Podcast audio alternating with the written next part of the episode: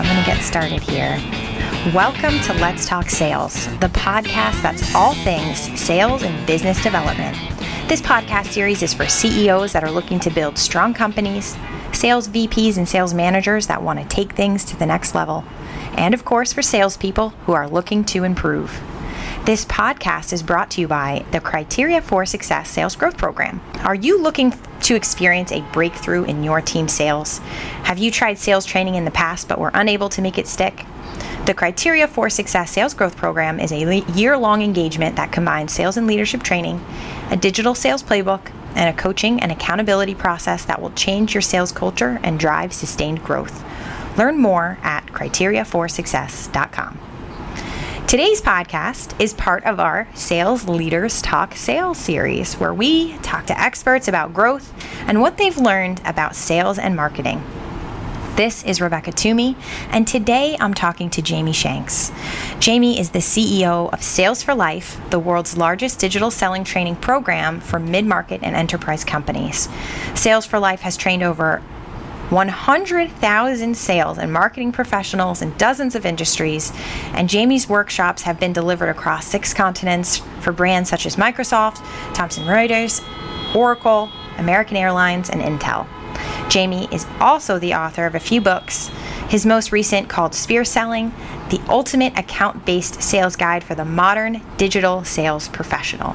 And I will post a link in the show notes so you can check that out at criteriaforsuccess.com slash pod 149. Jamie, thank you so much for being here today. Rebecca, thanks so much for the invite. Yeah, this is awesome. I'm really excited to share, really, with our audience, all of this wisdom that you have because you've got a lot 100,000 sales professionals. That is a lot of people to have kind of gone through this experience with you. So let's start from the beginning. Can you share a little bit more about how you got to where you are today? Well, I was a vice president of sales at a SaaS software as a service company in Toronto, Canada, and this is 2009. So imagine throughout my 20s, I was a, a salesperson in a variety of different industries. And I had this light bulb idea that I wanted to start a consulting company and help other sales professionals create sales pipeline which is typically the biggest challenge they have mm-hmm. and a strength that I always had. Mm-hmm. Long and the short is I started this consulting firm January 4th, 2010, and 18 months later I was getting ready to file for bankruptcy. Wow. I was getting ready to file for bankruptcy because I didn't eat my own dog food. I had a terrible sales pipeline. I had no online presence. And this was three days before my wedding. Um, ultimately, three days before my wedding, after about 18 months in the business, I went into the office, one of my few remaining customers, and a federal police officer was standing behind the door. So in Canada, they're known as the Royal Canadian Mounted Police. And that company got caught with fraud and embezzlement, owed me 35,000 US dollars, all the money in the world to me. And uh, it basically imploded my consulting business. And there's a hmm. longer story to this, but through the wreckage, I needed to self discover a new way of business development mm, that wow. the telephone and email was not offering. Mm-hmm. And I pioneered a topic called social selling. So, fast forward six, seven years later, and we're the de facto standard on that topic. That is awesome. Wow, what a story. You know, I was just reading a quote earlier from um, Henry Kaiser, who's an uh, original American shipbuilder. And it was something about his quote was problems are just opportunities in work clothes, basically. And it sounds like this was totally for you. This kind of implosion for you was a huge opportunity for you to rebuild yourself and to really take a look at what was important and what you needed to be doing, right? Now, at the time, I didn't see it as an opportunity. I saw it as the crap I can't eat right now. Yeah. no yeah. My wife is going to be supporting us for the next couple of years. But I basically discovered, only looking at this if I had a time machine.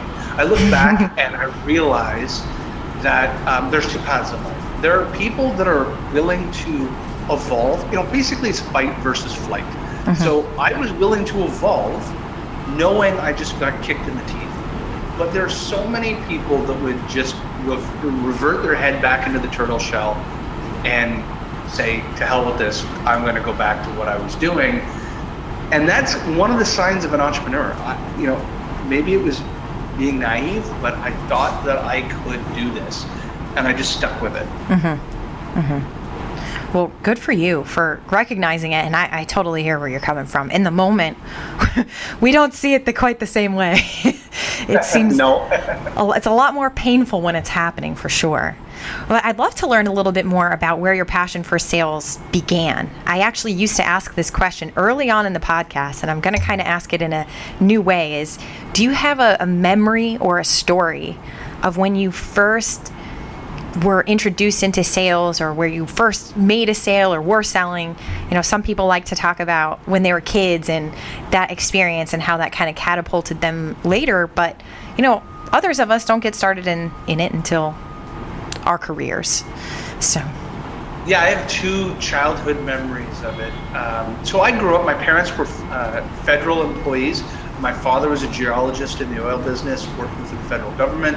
My mom was a neonatal nurse. And so neither of them are entrepreneurs, but they one thing that they gifted me was they, they a yes was came with every question I asked or every demand came with a yes. Try it, fail, and they would let me do anything. Mm-hmm. And so I remember in maybe grade seven or eight, I wanted to make extra money, and I woke up in the middle of the night and I made Bristol board kind of signs about a car wash that I would run in front of our driveway. And our driveway had enough throughway traffic going by the main street. And my dad let me go with it. You know, I took all of the supplies from the garage and I started this car wash. I would wave cars into the road. And then later in high school, I actually started a landscaping company that did quite well. It employed all of my friends, my brother. I bought the truck. I had the you know the lawnmower and the whippersnipper and my, my father, this is a kind of a funny story. He came home from work one day early. It was two, three in the afternoon, and I'm sitting by the pool, you know, on a Tuesday. Mm-hmm. And my dad looks at me. And he's like, "What are you doing? You have 30 lawns to cut today." I said, "Well, I don't have 30 lawns. I have Casey, my brother, Mark, Rob. I have all these guys cutting my grass, all the lawns. They split 50% of the fees with me, and they get to use my equipment." And you could tell he was so mad, but so proud at the same time that I discovered profit and scale. I didn't cut the grass. I'd make my younger brother do it all, and he'd give me 50% of the rate. Oh, that is genius. Wow, what an entrepreneur you are, even from a young age. That's amazing. Wow, I love that story. You know, we always, I hear stories of lawn businesses, but you really took it to the next level because you were you're right, you didn't just do it yourself. You learned how to scale it up and you had employees, man. That's awesome. I even have another lawn business that happened later in life. So when I was 28, 27, 28, I decided to quit my job at a software company. And I actually started Canada's, you can still find it deep in the wild web. You can find photos of I started a company called EcoCut, which was Canada's very first zero emissions. This is when the green movement, 2007, 2008, was very prevalent. Okay. Zero emissions landscaping company. What that meant was we had smart cars that actually towed uh, lithium ion battery powered lawnmowers, whippersnippers, everything. Zero emissions. And any emission wow. we did create, we offset using like bullfrog power, you know, those uh, carbon offsetting tax kind of places. Anyways, long and the short, we did $300,000 in our first year. I took off from Christmas until April. I went door to door every day for four months in the cold. We bought 50,000 door flyers and I rang 50,000 doorbells, put flyers on people's doors and talked to old ladies and, and you know, parents and moms every single day for four months to convince them to transition from their existing landscaping business to us. Okay. To cut the grass. And um, yeah, so the landscaping businesses are a great entry point to entrepreneurship. yeah, definitely. How did now? How did the marketplace take that? I mean, obviously today, in today's day and time, I feel like people would be all about it and really excited.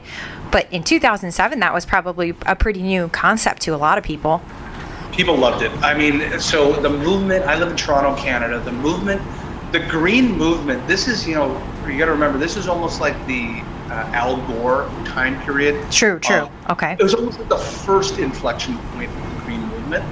And at the same time, uh, my value proposition was simple. Whatever you're being charged today by um, whatever the, the vendor you're using, we'll match it or beat it, and you get to feel good about your carbon footprint. So we did three hundred thousand dollars in a year. Wow. Remember the average, the ACV, the average contract value of a landscaping, uh, cutting grass is thousand dollars a year. So that's a lot of customers. Yeah, that's awesome. That is awesome. Do you still own that company today? No, that, I mean, there's a whole other side story. But after a year, I ended up selling my shares to my other business partners, and uh, I just moved on. I, I didn't really think through the winter months. okay. Okay. Well, you got to switch it over to snow blowing in the winter, right? if, I, if there was such a thing then as zero emissions snow blowing, I would have done. Yeah, that's awesome. All right, so let's fast forward a little bit to today. And as your career has kind of grown and developed, what are some of the biggest lessons that you've learned? From a sales perspective, one of the most important lessons that I learned was around time management of selecting the, the accounts that I target. And it actually became the foundation of one of the methodologies we created called the sphere of influence. And ultimately, what that meant was if you looked at the average seller, all that they do is they pull up a list out of a newspaper or the Inc. magazine, or they pull up a vertical and they say, I'm going to call every company in the airline industry. But they never really thought through their competitive advantages in certain accounts. And so, what the sphere of influence does is it reverse engineers your existing customer base and identifies who, as people, have moved on from those companies or are interrelated to those companies that give you a competitive advantage in a new account. Ultimately, account selection changed my business and has changed you know the 300 global companies around the world that we work with. Mm-hmm. Is focusing on accounts that have what we call asymmetrical competitive advantages of relationships in them that you could leverage. And it changed my sales career. Awesome. Very, very good tip. And what an awesome lesson to learn. Now, in sales, what do you think that it takes to be successful? I think it takes um, somebody that is humble. Uh, so somebody that's confident yet very humble. I sometimes if, if I were to if I could have had a logbook with me over the last seven years, just with Sales for Life as an example, mm-hmm. and there was a, a ledger column on the left would be successes that I've had. The column on the right might be failures. I mm-hmm. guarantee my failure column is four times larger than my success column. Mm-hmm. It just happens that the the wins, the successes that I have, are exponentially larger than the failures. That's the only reason I'm still around. Mm-hmm. But I think that the seller needs to feel confident in themselves because people buy from people. Yes. Forget what your product is. You are selling you first. But at the same time, humble to realize you don't have all the answers. Your sales process needs to evolve every quarter or six months. You mm-hmm. should always be learning and that people are going to give you opportunities to learn and you better take them. Definitely. Awesome. Now, this month we are talking about storytelling and how it can transform conversation. So I'd love to jump to jump to this topic for a minute. Jamie, do you believe that storytelling is an important part of effective selling?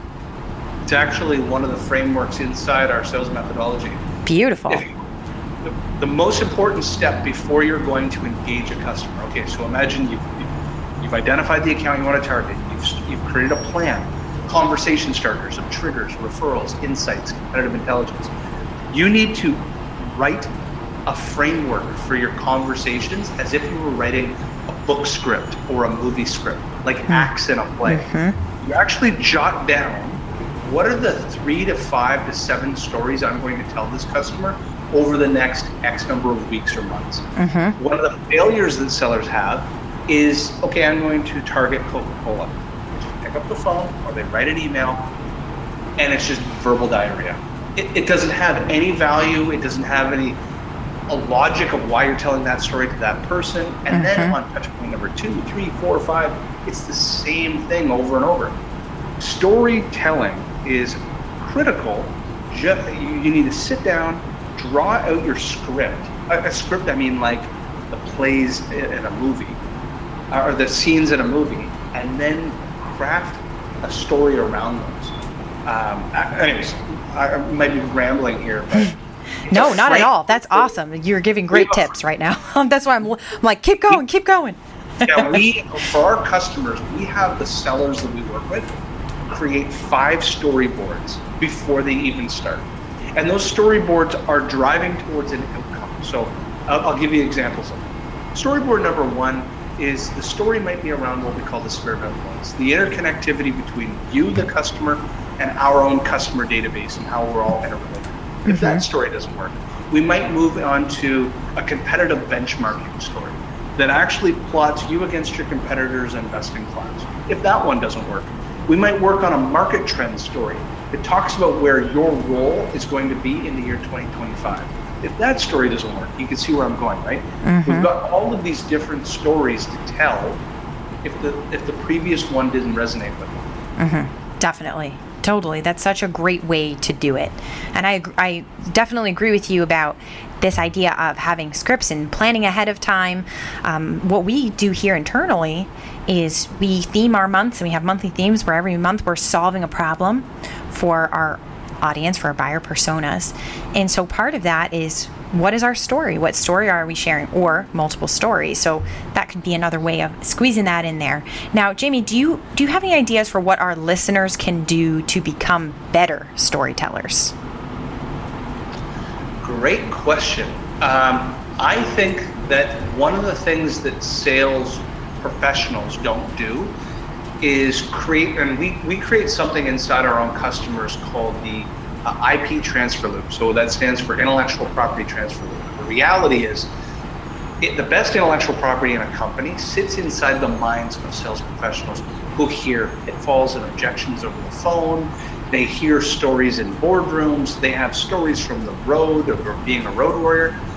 Imagine if you, the individual seller, who might work from home or might work remote, could actually learn from your peers about Tell me about what happened last week on that customer meeting. Tell me about when a customer in a boardroom shot you down or, or had an object an objection. What was that objection? How did you overcome it? If they could get together on a cadence of even once a month and talk openly about what they're hearing from the road, mm-hmm. I think that they could, as a collective unit, craft a much stronger story than one individual. So it's the concept of Aristotle's the definition of synergy. The mm-hmm. definition of synergy is the whole is greater than the sum of its parts.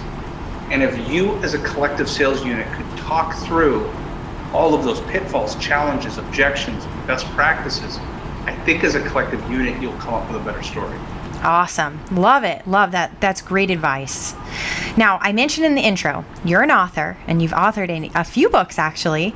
And your most recent book came out two months ago, I believe, and it's titled Spear Selling The Ultimate Account Based Sales Guide for the Modern Digital Sales Professional. Okay, first of all, what sparked this book? Well, I wrote uh, Social Selling Mastery in 2016, which was the framework at that time of our core training program. And the purpose at that time was to introduce sales professionals and marketers and sales leaders to digitizing their sales process. One of the challenges with it is we went through, even as a sales culture, like as an ecosystem, we went through this evolution of a lot of content marketing and inbound leads. So if you really looked at the year 2010 until up until recently, there were a lot of companies that amped up their inbound lead flow, which was fantastic. Challenge. Average seller wasn't meeting their sales quota attainment based on what was coming inbound. Number two, what was coming inbound, if it was a fishing analogy, these were minnows and tunas. Or sorry, these were minnows and carp and small little fish. These were not whales. These okay. were not marlins. So spear selling over the last couple years, our customers really needed us to focus on account-based selling. And they said, listen, our sellers are only focused on 10 accounts or 50 accounts or a geographic territory. And they need a highly targeted version of modern digital selling. So our program evolved. And it evolved to help a seller say, I'm going after Microsoft.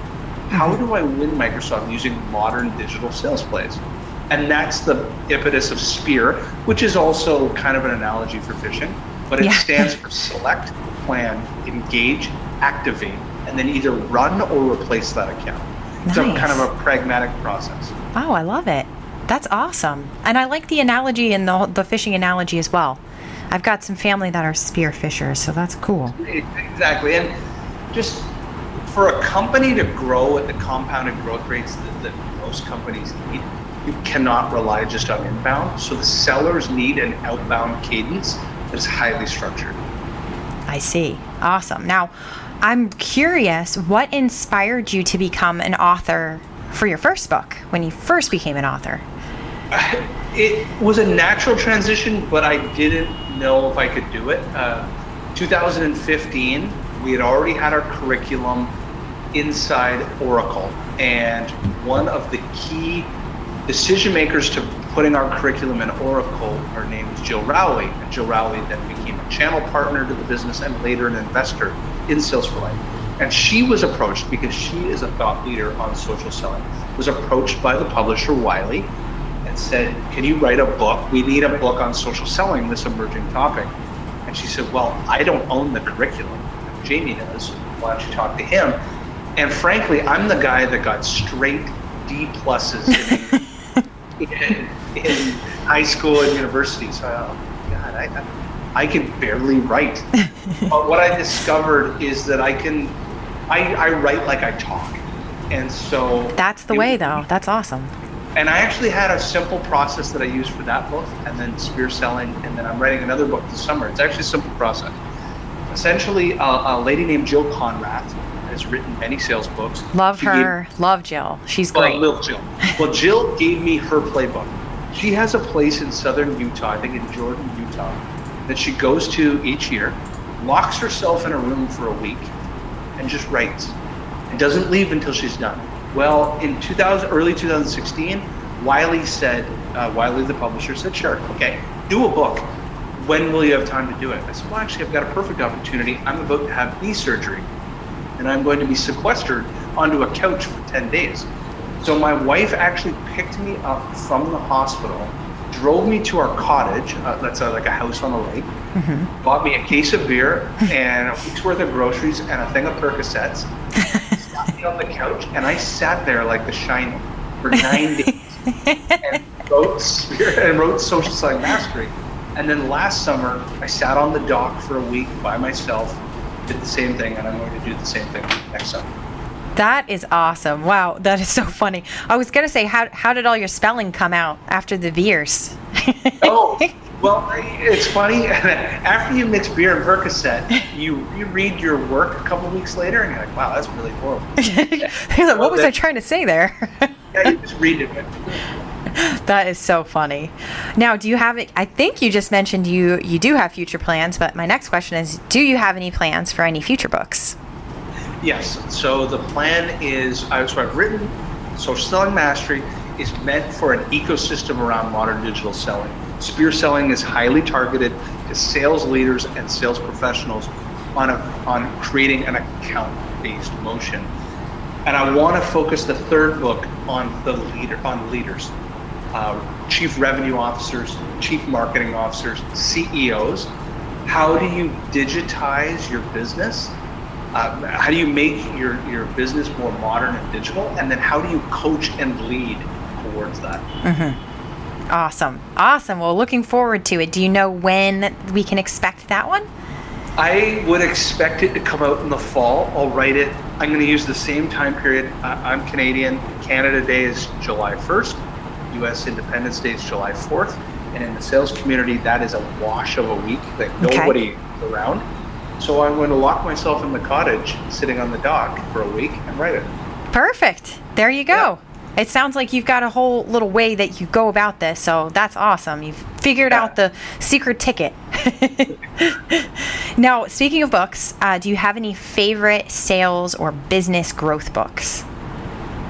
Okay, so uh, the way I'll answer this is the book that changed my life to even becoming the modern digital seller that I am or the entrepreneur actually was the book The Challenger Sale.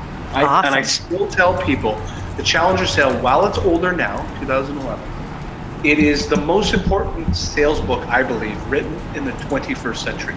Now, there's debates whether it's implementable and all these kind of things, but from a concept, no book opened my eyes in sales like that one did. From a business book, any of your listeners who are entrepreneurs, it's not a sales book, but one that changed my business life called Profit First. Okay. Um, I own a professional services firm. I wish I had read this a long time ago, but it's a very structured way to uh, creating a profit centric company. Awesome. I have not read that one, so that's a great one for the list. And it has yeah, two versions of it. Uh, Mike Michalowicz is the author. Okay. And I think there's a more updated version. Get the updated version. I think it's fantastic. Awesome. Well, thank you for those recommendations. That's awesome. And I, I love the Challenger sale, so I'm glad that that was one of the ones you threw out there. Now, here at CFS, we talk quite a bit about sales playbooks, and we are always looking for useful tips that our audience members can share in their own playbooks. Do you have any actionable tips that our listeners might consider throwing into their playbook? Maybe a best practice or a template or a process or something like that? 100%. Okay, so here's what I would do immediately. Uh, if you want to find asymmetrical competitive advantages and disadvantages in accounts, essentially, what account should I select? What account should I deselect or de-emphasize? If you use LinkedIn, what I want you to do is make a list of every account you want to target, put them into a little search criteria. I like to use LinkedIn Sales Navigator. It's easier for me to, to navigate. so under the under current company, what I'll do is I'll place the accounts that I want to actually win. And then in past company, because there's two different tabs for this, I'll actually download our entire customer database, or I'll download all the accounts in a geographic region that might be applicable to you, or a vertical. You plug them in. It's a cross-referencing tool. What it's actually going to do is identify anybody that works inside the account you want to win, who mm-hmm. used to work at the customers you already have won. So what you're looking for has an advocate for your business up and left and moved on into an account you have yet to win. That is an asymmetrical competitive advantage that a competitor can't take from you. Relationships are one of the few competitive advantages that you have. And there's That's a flip awesome. side to. Yeah. The opposite inverse to this sales play is imagine doing a search. Take a competitor's name, take your own competitor's name, plug them into the keyword search, or plug them into um, plug them into past company, and then also write in the current company not and then your competitor's name. I know that I'm giving a lot of craziness here, but ultimately what you're going to do is pull a list of anyone that used to work at your competitor or has skills, certifications, or projects on their LinkedIn profile with your competitor's name on it. What you're looking for is I think of it like Icarus flying too close to the sun. You're looking for people who are executives who are so close to your competitors that if you tried to win their business, they're just going to veto the deal. You're really looking for like a chief operating officer who used to be employed at your competitor who now works at a company you want to win. Good luck. You're never going to win that deal. Mm-hmm. So you can de-emphasize the time you spend on that. That simple, these two simple exercises will change the velocity of the deals you're winning. That was awesome, first of all, and I think that the level of detail was so helpful for people listening And I hope that they take that and really list it out in their playbook and use it as a tool because you've really you've got something good there. That's a great system. I love it. Well, thank you. Awesome. Well, you have shared so much awesome stuff on this show today. Are, is there any last words or any final wisdom that you want to share with our audience? No, I mean, ultimately, if people want to learn more about this, um, as you put it in the show notes, Spear Selling, you can get it in Amazon in all the varieties, you know, hardcover, softcover, uh, Kindle, and Audibles. It will give you a, a some great starting points from an account-based sales motion. Perfect. Yeah. So check those show notes. We will have the book in the show notes as well as some references over to Jamie so you can get more goodies from him. And Jamie, thank you so much for being on the show today. Well, thank you so much for the invite. Awesome. And thank you to our listeners for tuning in for today's show. Again, you can find those show notes at criteriaforsuccess.com slash pod 149. And be sure to tune in on Friday for an inspirational quote from Michael Margolis. And be sure to tune in on Monday for a special episode about this month's ebook. And our goal is to help and add value, so please be sure to pass your feedback along to us at podcast at criteriaforsuccess.com.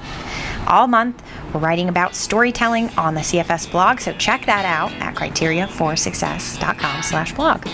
Let's Talk Sales is a production of Criteria for Success and is produced by myself here, Rebecca Toomey, Ariana Miskell, and Elizabeth Frederick. Happy selling, everyone!